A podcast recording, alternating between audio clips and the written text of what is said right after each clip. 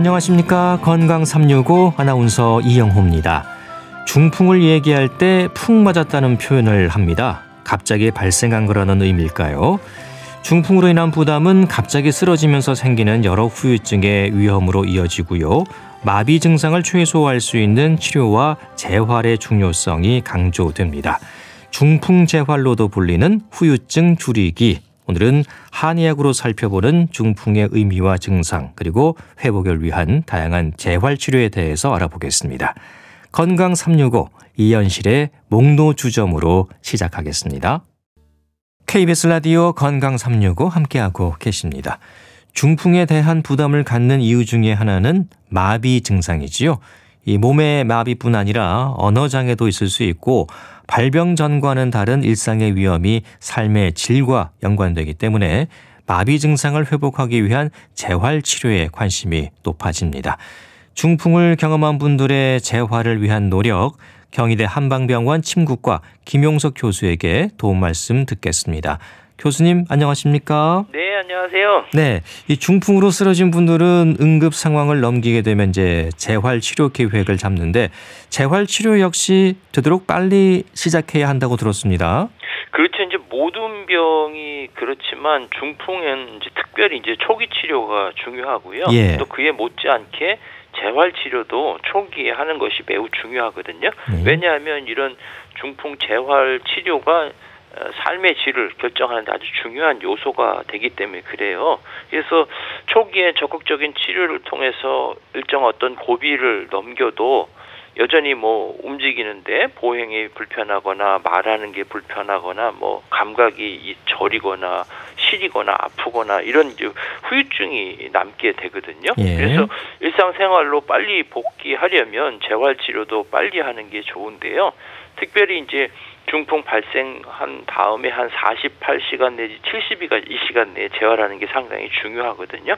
이 시간 내에 적절하게 재활치료를 하게 되면 회복 가능성이 조금 높일 수 있고요. 예. 그러니까 빨리 한다고 너무 빨리 하는 것은 또 좋지 않거든요. 예. 그러니까 중풍 발생한 후에 뭐 24시간 이내에 시작하는 것은 현재까지 연구에는 환자에게는 그렇게 큰 도움을 주지 않는다고 이렇게 알려져 있어서 대개 이제 중풍 증상이 안정적이라면 72시간 정도 지난 다음에 이제 시작하는 것이 보통적인 거죠. 네, 빨리 하는 게 좋긴 한데 그렇다고 너무 서두를 필요는 없겠어요. 그렇죠. 예, 네. 계획을 잘 잡아서 근데 선생님들의 지시에 따라서 재활 치료에 들어가는 게 좋겠습니다.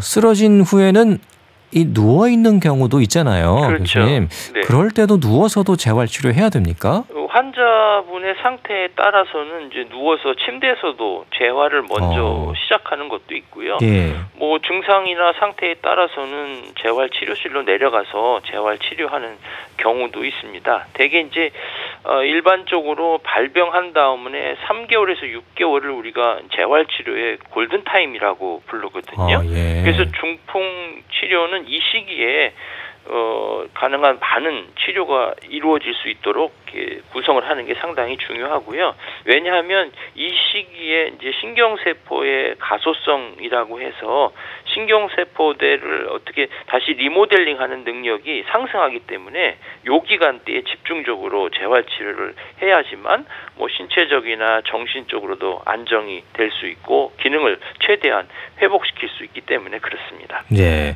재활치료에는 인내의 시간이 필요하다고 하더라고요. 길게는 뭐 1년 이상 가기도 한다던데요. 그렇죠. 중풍 인해서 뭐 마비가 되거나 언어장애나 뭐 이런 것들이 증상이 발견하고 초기에 뭐 3개월 이내에 재활치료가 후유증 회복에 상당히 중요한다고 이제 말씀을 드렸지만 예. 장기적으로는 뭐 6개월 또 1년 이상 꾸준히 재활을 할 필요가 있어요.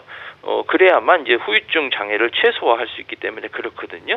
그렇다는 얘기는 뭐냐면 이렇게 장기간 재활을 하려면 환자 본인의 의지도 중요하고 또 주변 보호자분들이나 가족들의 절대적인 지지와 예. 도움이 필요한 거죠. 네, 인내의 시간이 그래서 필요한 거고요.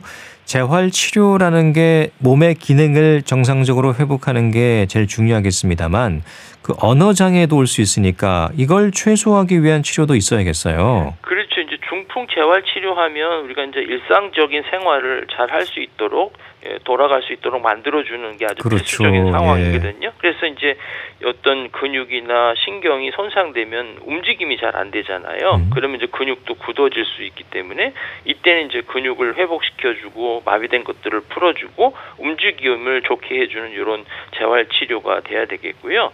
또 이제 중풍은 그 치료 시기가 분명하게 정해져 있기 때문에 시기에 맞게 이제 치료를 해야 되거든요. 네. 그렇지 않으면 마비와 같은 이런 장애가 올 수가 있어요. 그래서 이제 동일하게 손상이 돼도 누운 상태에서 장애나 마비가 발생해서 못 일어나는 경우도 있고요.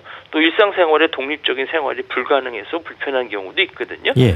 특히 이제 언어 중추가 손상되게 되면 이 발음이 분명하지 그렇죠. 않고 예. 또 말을 잘 못하게 되거든요. 그럼 얼마나 답답하겠어요.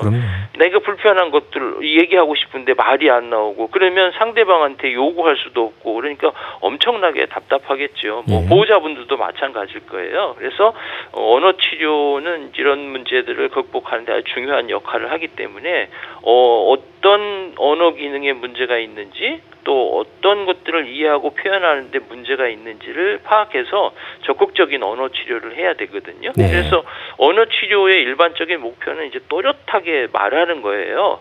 말을 하더라도 어디서 하면 일은 안 되잖아요.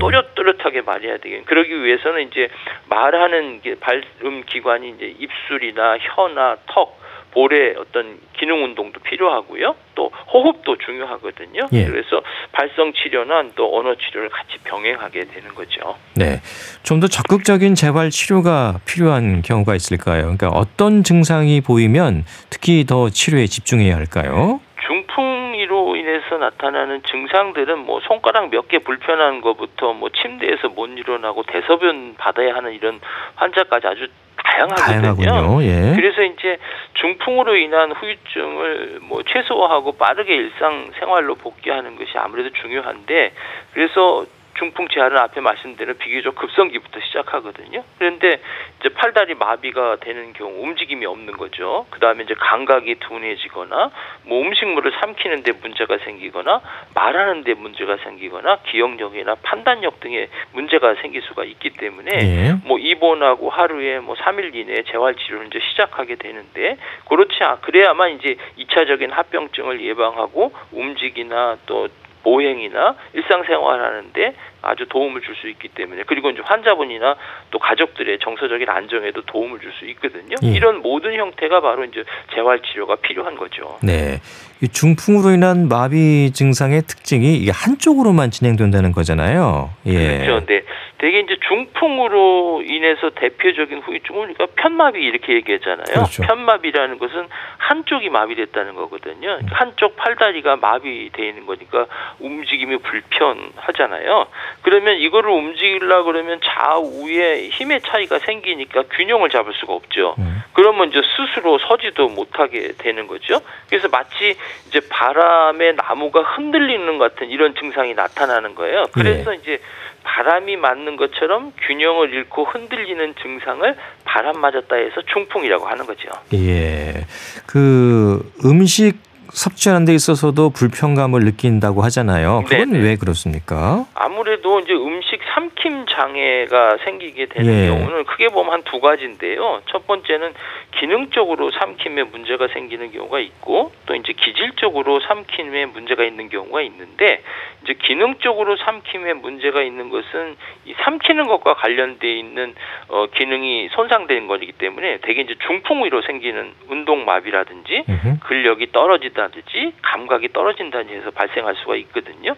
이런 경우에 이제 문제가 되는 건 뭐냐면 삼킴이 안 되잖아요. 그러면 입이 음식으로 먹으면 식도로 가야 되잖아요. 그렇게 가지는 못하고 이제 기도로 들어가면 이제 폐렴 같은 게 생겨버리니까 2차 합병증이 될 수가 있거든요. 예. 그래서 이런 삼킴에 문제가 생기게 되면 이게 어떤 문제가 있는지를 확인해서 이게 잘 안 되게 되면 우리가 튜브로 위장관의 튜브로 해서 음식을 공급하게 되죠. 그리고 삼킴 장애가 있을 경우 이제 충분하게 재활을 통해서 이 기능을 회복시켜야 되는데 가능하면 되게 한 3개월 이내에서 위장관 튜브를 뺄 수 있도록 그렇게 노력을 하고 있죠. 예, 그 중풍을 얘기할 때 풍이 약하게 왔다는 말도 하더라고요. 예, 그런 경우에는 이런 후유증으로 볼 수 있는 마비 증상이 없을 수도 있습니까?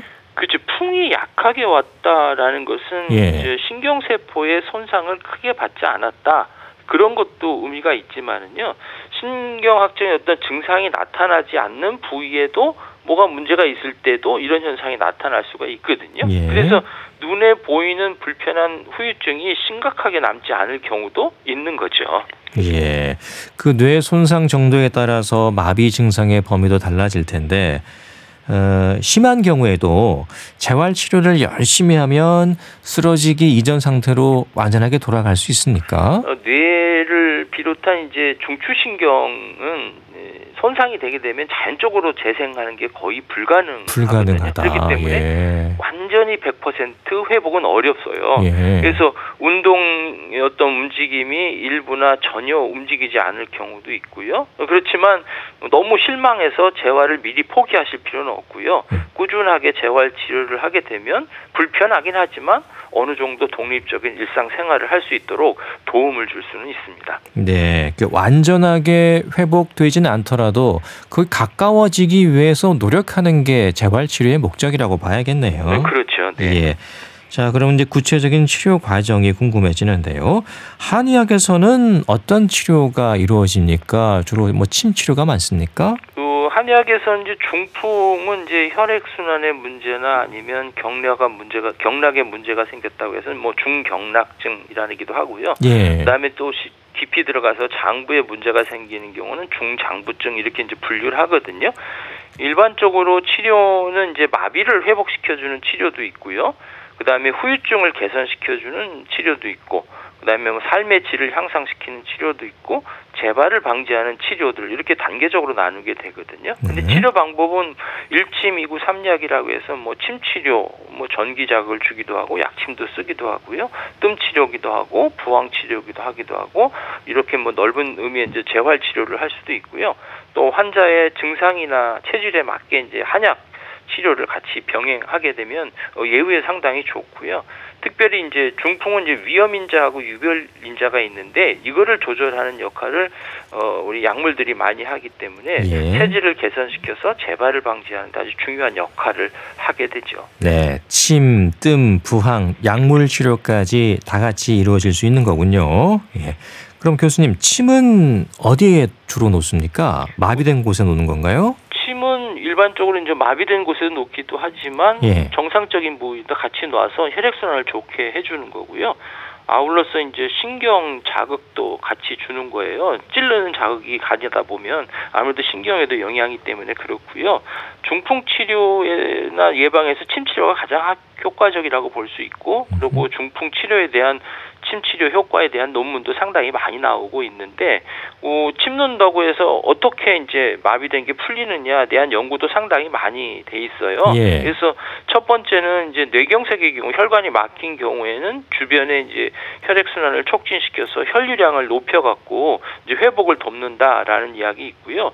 또 어느 정도 지난 다음에서 이게 회복되는 것은 뇌의 가소성이라고 얘기해서, 가소성하면 좀 어려운데 우리가 고속도로 같은데 길이 막히면 우회도로를 가잖아요. 네네. 이것처럼 신경이 마비가 된 것을 계속적인 자극을 통해서 우회도로를 만들어주는 거예요. 그래서 주변에 있는 신경세포들이 그 도와주는 역할을 해서 활성화시켜갖고 마비가 풀려지는 이런 형태로 될 수 있기 때문에 중풍에는 아주 침치료가 효과적이고요. 그 외에도 뭐 뜸치료는 온혈자극을 주는 거기 때문에 뭐 세포 기능을 회복을 촉진시켜주고 뭐 통증도 재워주고 혈액순환도 좋아지기 때문에 우리가 뜸 치료하고 재활 치료 같이 병행을 하게 되면 이제 근육이 뻣뻣해지는 것들이라든지 이런 부분들이 상당히 도움을 줄 수가 있죠. 네. 그럼 교수님이 침이나 뜸은 어느 정도 맞아야 되는 건지, 또 이 간격은 얼마나 됩니까? 대개 이제 침 치료, 뜸 치료는 급성적인 경우에는 매일 맞기도 하지만요. 일반적으로는 이틀에 한 번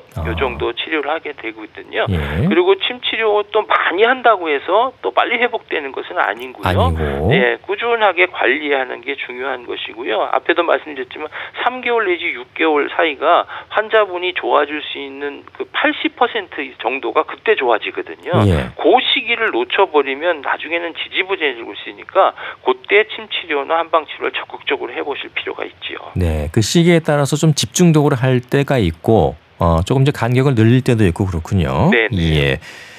재활치료하면 또 떠오르는 게 물리치료거든요. 네. 예. 그 중풍에 있어서 물리치료는 어떤 걸 말하는 걸까요? 중풍 물리치료는 이제 환자분들의 체력이나 어떤 근육의 운동이 마비된 것들을 회복시켜주는데 도움을 주게 되죠. 그래서 예. 전기치료도 하기도 하고 따뜻하게 하는 열치료도 하고 또 근육을 강화시켜주고 움직일 수 있는 운동치료도 하게 되거든요. 주로 이제 전기치료는 근육에 전기적인 자극을 줘서 근육을 이완시키고 혈액순환 촉진시키고 통증도 감소되고 근력도 키워주는 이런 형태가 되고 예. 또 열치료를 하게 되면 근육을 이완시켜서 움직임이 좋아지고 혈류를 증가시켜서 이제 관절이 굳어지는 것들을 막아주는 그런 효과가 있는 거죠. 예, 그 한의학에서도 이런 전기치료나 열치료가 이루어지나 봐요. 그렇죠. 기본적으로 물리치료는 외부적인 자극을 주는데 경혈이라는 부위에다가 전기자극을 주기도 하고요. 따뜻하게 찜치를 같이 뜸치료를 비롯해서 여러 가지 온열치료도 같이 병행하게 되죠. 네, 꾸준한 운동도 필요할 것 같은데요. 그렇죠. 이제 운동이라는 게 가장 중요한 부분이고요. 아무래도 환자분의 상태에 따라서 여러 가지 형태로 진행될 수가 있거든요. 근데 뭐 첫 번째 단계로는 운동을 통해서 움직임을 회복시켜주는 게 있고요. 그 다음에는 움직임이 잘 안 되고 마비가 됐다는 건 신경이 제 역할을 못 하니까 그것들을 할 수 있게끔 신경한테 이제 교육을 시켜준다 이렇게 생각하시면 되겠고요. 그 다음 단계는 이제 균형을 잡는 거예요. 균형. 그 다음에는 이제 교정을 해주고 움직이는 보행하는 이런 것들을 단계적으로 하게 되거든요. 그러니까 처음에는 근육이나 관절의 기능을 이런 범위를 늘리기 위한 운동을 하다가 어느 정도 회복되면 균형을 잡고 그리고 보행을 개선시키기 위한 이런 운동을 하게 되거든요. 예. 이제 움직임이 잘 안 되니까 성급한 마음에 자꾸 움직임을 먼저 진행하다 그렇죠, 보면 예. 회복이 되어도 나중에 모양이 이쁘지가 않고 바르지 않고 좀 이상하게 될 수밖에 없어요. 그래서 예를 들면 빨리 걷고 싶다고 무리하게 걷는 것만 하다 되는 방향으로만 하다 보면 그 단계적으로 하지 못하기 때문에 그대로 굳어져 버리는 거예요. 그러면 정상적인 보행이 되지가 않게 되죠. 네. 보조기를 이용해서 걷기 훈련을 하는 경우도 있죠. 그렇죠. 이제 보조기를 통해서 훈련하는 이유는 뭐냐 하면은 본인이 힘으로 되지 않기 때문에 도움을 받아주고 그 다음에 제대로 하기 위해서 그런 거거든요. 예. 보조기 없이 하게 되면 자기 마음대로 할 수밖에 없거든요. 편한 대로 갈 수밖에 없으니까 그것들을 잡아주는 역할을 하기 때문에 보조기를 통해서 걷기 운동 하실 필요가 있는 거죠. 네. 이 재활의 시간 동안 가장 힘든 게 뭘까요? 그러니까 심적으로도 많이 힘들어하실 것 같아요. 이 중풍이 라는 게 이제 하루아침에 오잖아요. 근데 이제 재활 과정은 또 하루아침에 되는 게 아니고 어떻게 보면 장기간 마라톤과 같은 그런 싸움이라고 볼 수 있어요. 그리고 이제 처음에 중풍이 와서 이제 재활 치료를 하게 되면 속도가 빠르게 이렇게 진행이 돼서 좋아지거든요. 그러면 희망이 있어서 하다가도 어느 정도 또 시간이 되다 보면 지지부진해진단 말이에요. 그러면 이 재활해도 소용없는 거 아니야? 이러면서 소홀하기가 쉬워요. 예. 그리고 문제는 뭐냐면 그렇게 되면 왜 나에게 이런 병이 왔지? 이러면서 또 상실감도 생길 수 있거든요. 네. 그래서 이제 중풍 재활은 보호자분들의 많은 격려와 지지가 필요한 거고요. 네. 그래서 보호자분들도 또 건강 유지하는 게 상당히 중요해요. 그럼요, 예. 왜냐하면 본인의 건강도 잘 챙기고 스트레스를 관리해야 환자분들도 잘 도와줄 수 있기 때문에 그렇죠. 예, 간병하다 병 걸린단 말도 있잖아요. 그렇죠. 네. 예. 또 간병에 본인이 하기 힘들면 가족이 힘들면은 또 간병비 부담도 만만치가 않고요. 예, 그렇죠. 이런 심적으로 많이 힘드실 텐데 주변인에서 많이 도와주셔야 될 것 같습니다. 한약 약물 치료도 한다고 하셨잖아요. 네. 예. 주로 어떤 약제를 쓰게 되는 겁니까? 한약 약제는 이제 물론 여러 가지 약들이 있는데요. 네. 체질에 따라서 또는 뭐 나타나는 형태에 따라 조금 달라질 수가 있는데요. 중풍은 일반적으로 중풍이 발생될 수 있는 뇌혈관 질환이다 보니까 혈관에 영향을 줄 수 있는 질환들에 대한 관리가 우선적으로 돼야 되고요.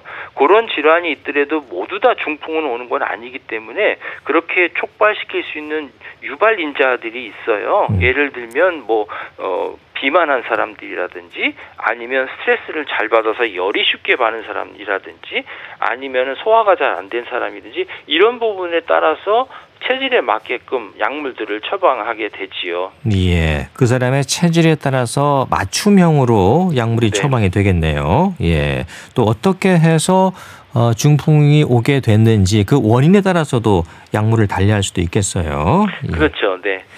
그 이제 언어 장애가 가장 큰 문제라고 앞서도 네, 말씀해 주셨는데 네.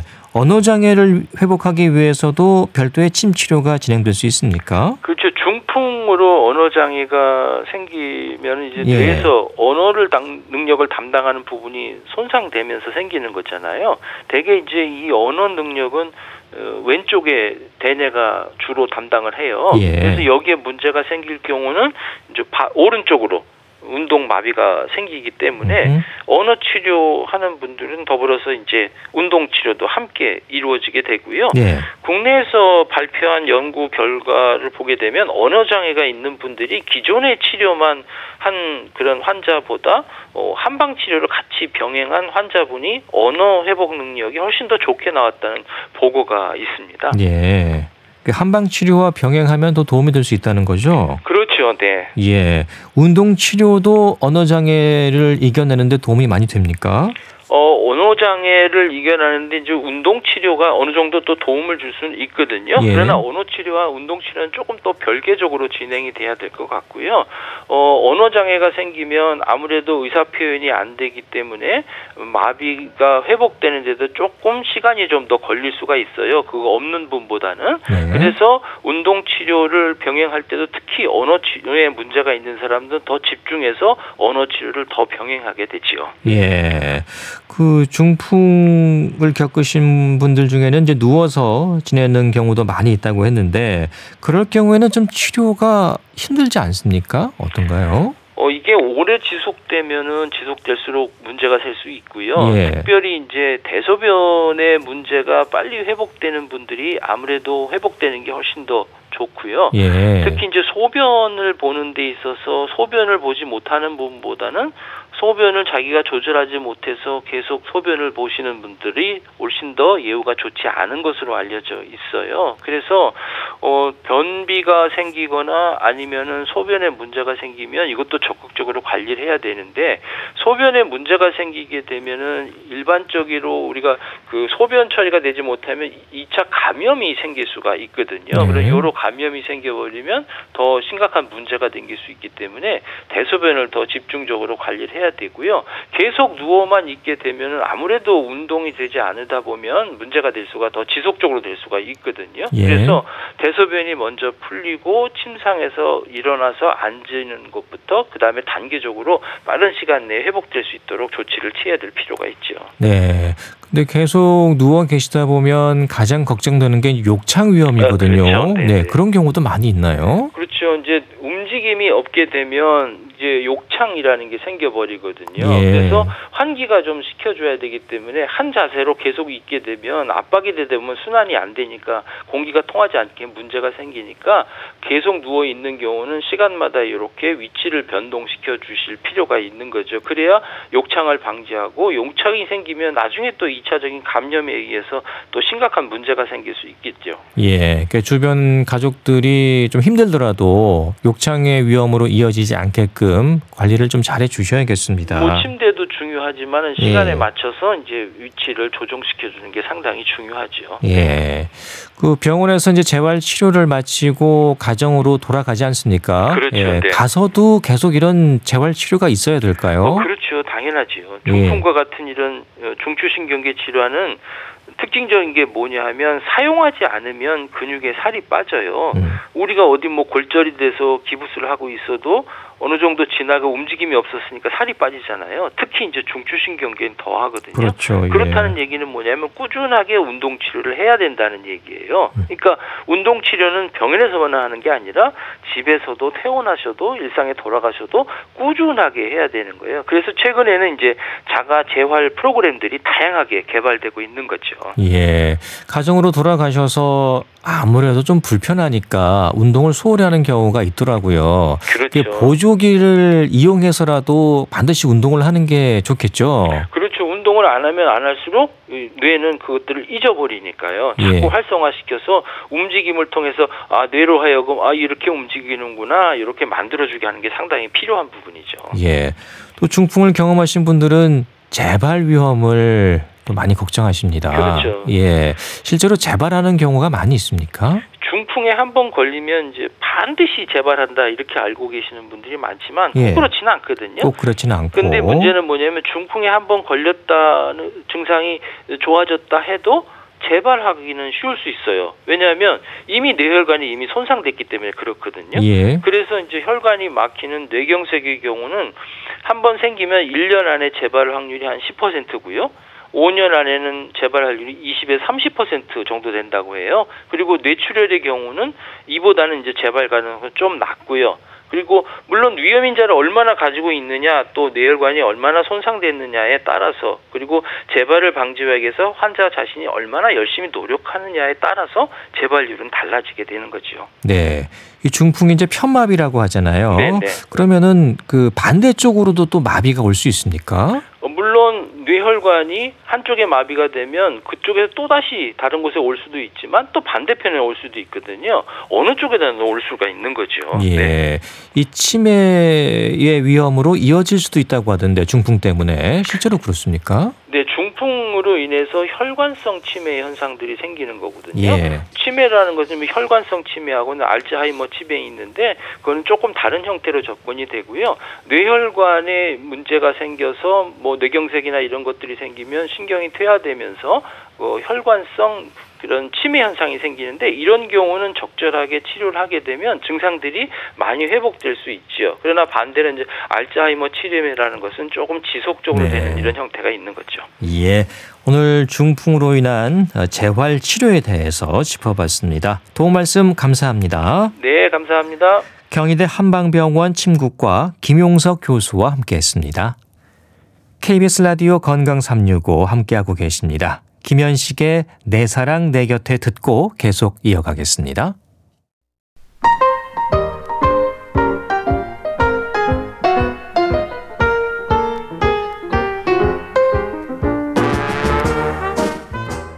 건강한 하루의 시작. KBS 라디오 건강365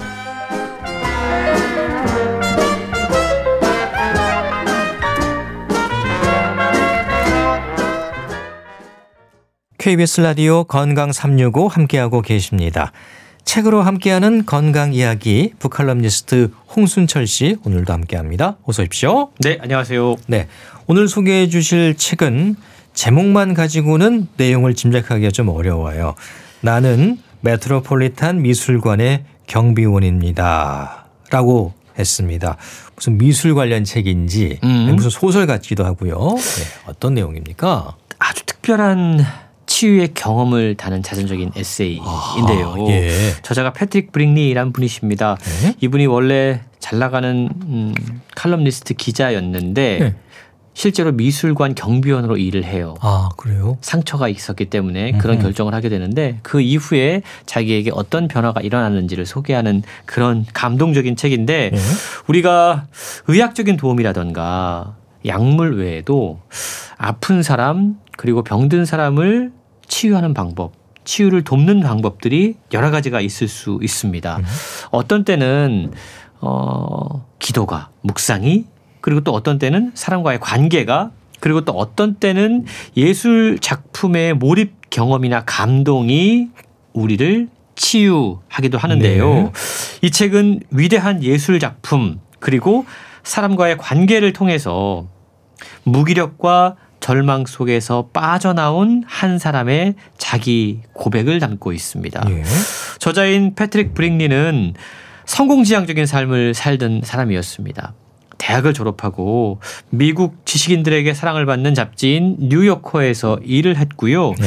뉴요커는 사실 언론계 종사자들에게는 꿈의 직장 가운데 하나라고 그럽니다. 네. 그리고 일하는 장소 자체가 뉴욕의 맨하튼 한복판 마천루가 쫙 보이는 곳이에요. 예.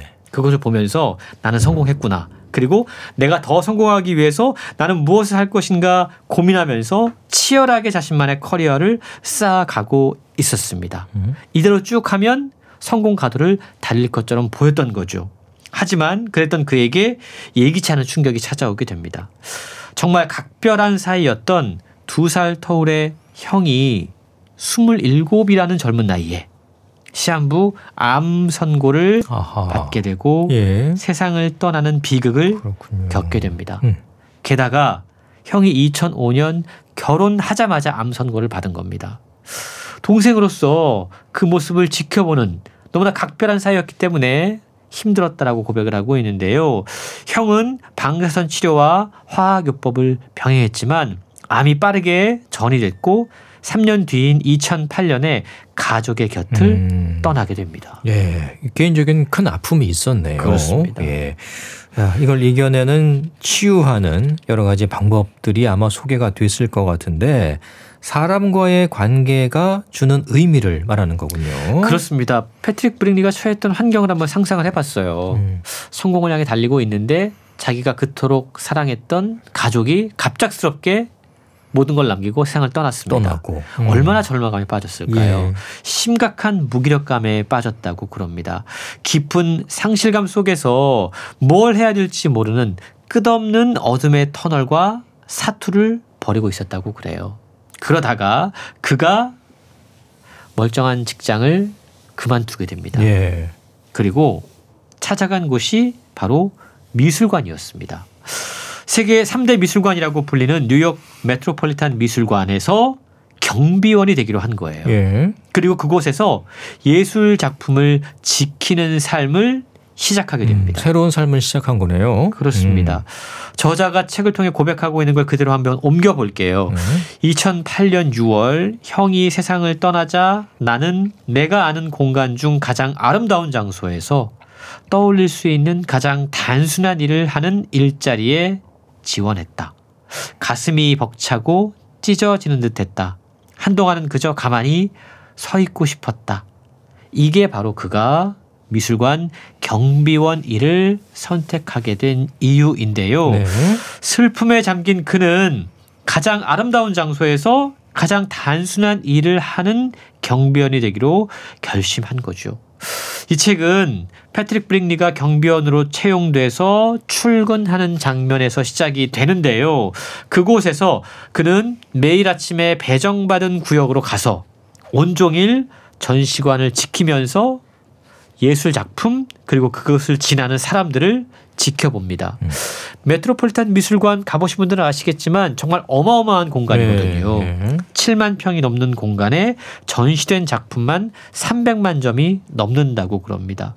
그곳에서 브릭리는 가장 아름다운 장소에서 구석기 시대부터 이집트, 중세, 르네상스, 인상주의 그리고 현대 미술에 이르기까지 시 공간을 넘나들면서 10년 동안 예술 작품 속에 빠져서 메트로폴리탄의 경비원으로 일을 했다고 그럽니다. 네, 다른 사람들이 다 선망하는 직업의 소유자에서 형을 잃는 아픔을 겪고 또 그 아픔 이후에 새로운 삶을 출발했는데 그 자리는 미술관에 물론 뭐 세계 3대 미술관이긴 합니다만 미술관의 경비원 일이었습니다. 예, 책이 시사하는 또 내용이 상당히 궁금해지는데 이 책이 올해 들어서 베스트셀러 1위를 기록하고 있다고요? 그렇습니다. 작년 말에 출간됐는데 많은 분들에게 사랑을 받고 있어요. 그만큼 예. 이 감동적인 에세이에 많은 분들이 공감하고 있다는 이야기일 것이고 또 한 영화 평론가가 이 책을 작년에 이제 뭐 올해의 책으로 선정을 하면서 예. 또 이 판매를 부추기는 그런 역할도 했는데요.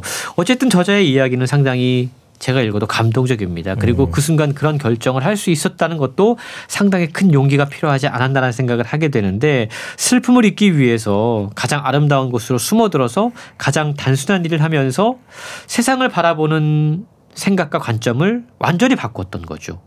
자기 치유, 솔직한 고백, 아픔과 상처를 치유하는 과정이 책을 통해 그려지고 있어서 많은 사람들에게 공감을 일으키고 있는 것 같은데요. 네. 이 패트릭 브릭리는 메트로폴리탄 미술관에서 작품들을 응시하면서 수만 년 전의 흔적들을 한번 머릿속으로 그려봅니다. 그리고 전 세계에서 예술 작품을 보기 위해 몰려드는 다양한 사람들 예. 그리고 무엇보다 각양각색의 배경에서 자신처럼 경비원으로 일하러 온 동료 경비원들과 함께 대화하면서 자신의 형을 잃은 슬픔을 정리할 수 있었다라고 이야기를 하고 있는데요. 네. 세계인들이 사랑하는 이 거대한 미술관에서 매일 8시간 내지 12시간씩 경비원들은 기척을 내면 안 됩니다. 가만히 있으면서 작품을 지켜야 되고 사람들이 어떤 질문을 하면 아주 조용히 답변을 하는 일을 하게 되죠. 그가 치열하게 뉴욕 한복판에서 기자를 쓰기 위해서 인터뷰하고 또 관련 자료를 찾고 했던 때와는 완전히 다른 일일 수밖에 그렇죠. 없었던 겁니다. 예. 그는 실제로 매일 아침에 관객들이 입장하기 전에 혼자서 조용한 전시실에서 명작들을 감상합니다. 렘브란트, 보티첼리. 그러면서 실제로 그 작품들을 그린 화가들을 만난 것 같은 강렬한 몰입감을 체험하기도 하고 예. 또 고통스러운 순간을 포착한 베르나도의 디 다디의 회화를 마주하면서 그가 이 그림을 그렸을 때 얼마나 가슴 아팠을까를 자기의 신세와 함께 또한 대입시켜 보기도 합니다.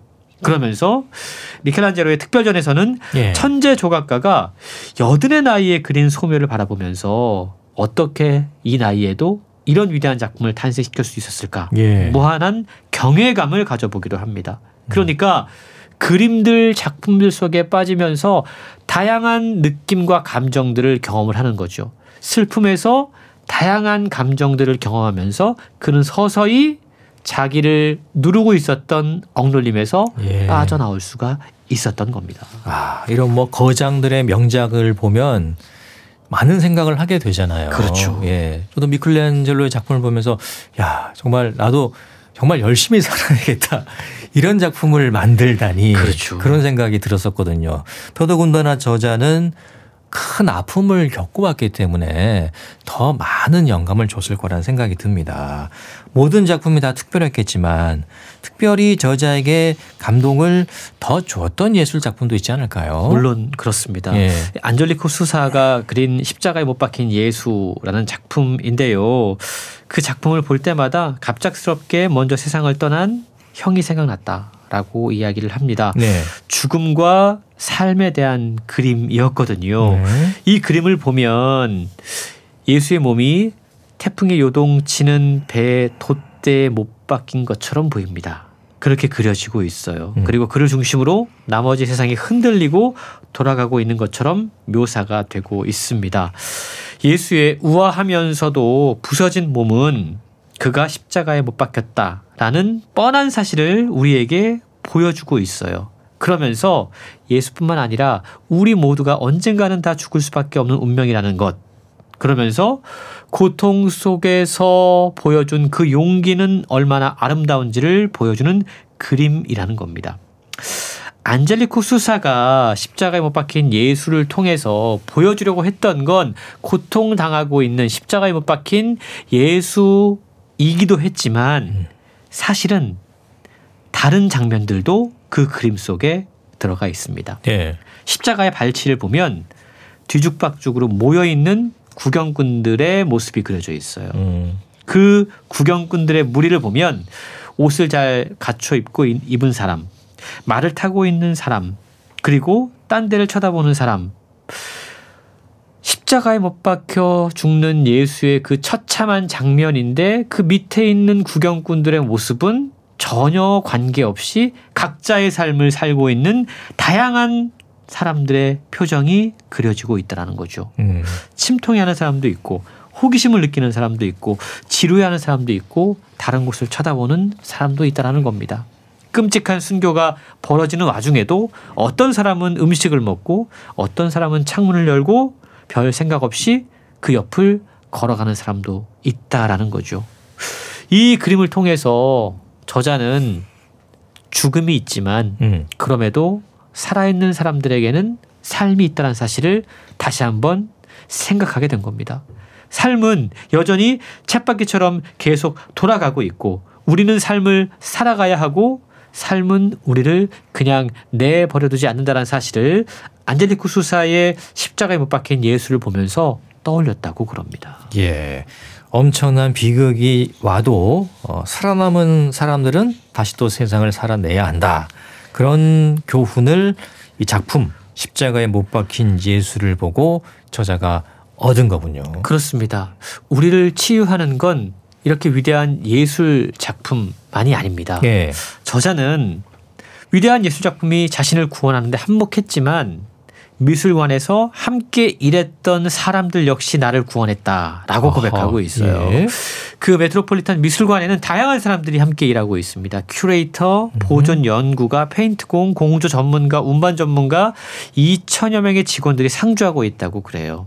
그리고 그중에서도 자신처럼 스스로를 보안예술가라고 부르는 경비원들이 600여 명이 있는데 예. 사실은 큐레이터나 보존 전문가들보다 훨씬 더 많은 시간을 작품 곁에 있어야만 하는 사람들입니다. 그런데 저자가 만났던 경비원 동료들은 각각 다 참 애꿎은 사연들을 갖고 있던 사람들이었던 거예요. 예. 대체로 이전에 다녔던 직장은 그 뉴요커라고 하는 언론사는 유명한 사립학교를 나와서 예. 비슷비슷한 좋은 대학을 나와서 그런 사람들이 자기의 다 동료였는데 다 비슷비슷하죠 주변이. 그렇죠. 예. 경비원하러 온 사람들은 별의별 희한한 경험들을 갖고 있던 사람들이 다 모였던 거죠. 예. 암살 위협을 겪고 미국으로 망명한 이민자 출신의 동료가 있는가 하면 보험회사에서 20년 동안 일하다가 잊었던 꿈을 떠올리고 경비원이 된 동료도 있고요. 문학가로서 등단을 꿈꾸는 동료도 있고요. 또 벵골만에서 구축함을 지휘했던 동료도 있습니다. 각양각색의 동료들, 이들과 함께 이야기하고 작은 인사를 건네고 각자의 품은 사연들을 들려주고 서로가 공감하면서 부탁하고 격려하면서 형을 잃었던 그 허전함, 마음속에 커다란 구멍이 조금씩 채워지는 것을 경험했다라는 겁니다. 그러면서 사라졌던 삶의 리듬이 회복되는 것을 느꼈다라고 고백하고 있습니다. 네, 미술관 안에 있는 거장들의 작품도 훌륭하지만 함께 일했던 동료들의 삶의 이야기들도 어떻게 보면은 하나의 거장과 같은 작품들이었다는 거지요. 예. 사실 가장 위대한 예술 작품은 사람이 아닌가 싶어요. 예, 그 이야기도 다 실제 이야기, 그렇습니다. 논픽션이니까요. 그렇죠. 예. 자신과 함께 일하는 사람들의 여러 다양한 경험이 아픔에서 빠져나오는데 큰 도움이 됐겠습니다. 그렇습니다. 형을 잃고 미술관에서 경비원으로 일한 지 10년. 작품들을 묵상하고 사람들과의 대화를 통해서 자신의 마음을 정리한 저자는 이제는 고요하고 정돈된 세상이 아닌 원래 자신이 치열했던 세상으로 다시 나가서 마주해야겠다라는 사실을 깨달았다고 그럽니다. 네. 단절하고 도망치고 싶었던 과거와는 달리 앞으로 내가 살아가야 할 날들이 많기 때문에 내가 스스로 그 방향키를 쥐고 앞으로 나아가야 한다는 사실을 자각하게 된 거죠. 현실의 세상은 예술 작품처럼 마냥 아름답지만도 않고 때때로 인생은 우리에게 폭군처럼 무자비하게 굴지만 저자는 그럼에도 불구하고 군말 없이 살아가면서 고군분투하고 성장하고 새로운 것을 창조해내는 것이 인생이다 라고 고백을 합니다. 형의 죽음 이후에 10년이란 세월이 흐르면서 처음으로 그는 새로운 꿈을 꾸기 시작하는데요. 예. 거장들의 작품을 누구보다 가까이에서 지켜보면서 입자 하나하나가 의미를 갖는 순간 이걸 발견했다라는 이야기를 하거든요. 저자는 우리가 사는 세상을 새롭게 바라보고 다시 마주할 용기를 얻게 되는데요. 이 슬프면서도 아름다운 한 인간의 감동적인 고백, 진솔한 이야기를 통해서 우리는 세상을 살아가면서 좌절하고 힘들 때마다 무엇이 우리를 치유하는지를 다시 한번 확인할 수가 있습니다. 네, 결국은 치유의 책이라고 볼 수 있겠네요. 그렇습니다. 예, 그 어려움을 겪었고 그걸 새로운 인생을 출발하면서 이겨낸 건데 저자가 또 앞으로 다른 분야에서 그렇죠. 또 새로운 세상에서 새로운 인생을 써가고 아픔을 더 이겨내지 않을까라는 생각도 해보게 되네요. 예. 자, 북칼럼니스트 홍순철 씨가 소개해 주신 나는 메트로폴리탄 미술관의 경비원입니다. 오늘 함께했습니다. 감사합니다. 고맙습니다. 네. KBS 라디오 건강365 돈 맥클린의 빈센트 들으면서 모두 마치겠습니다. 아나운서 이영호였습니다. 고맙습니다.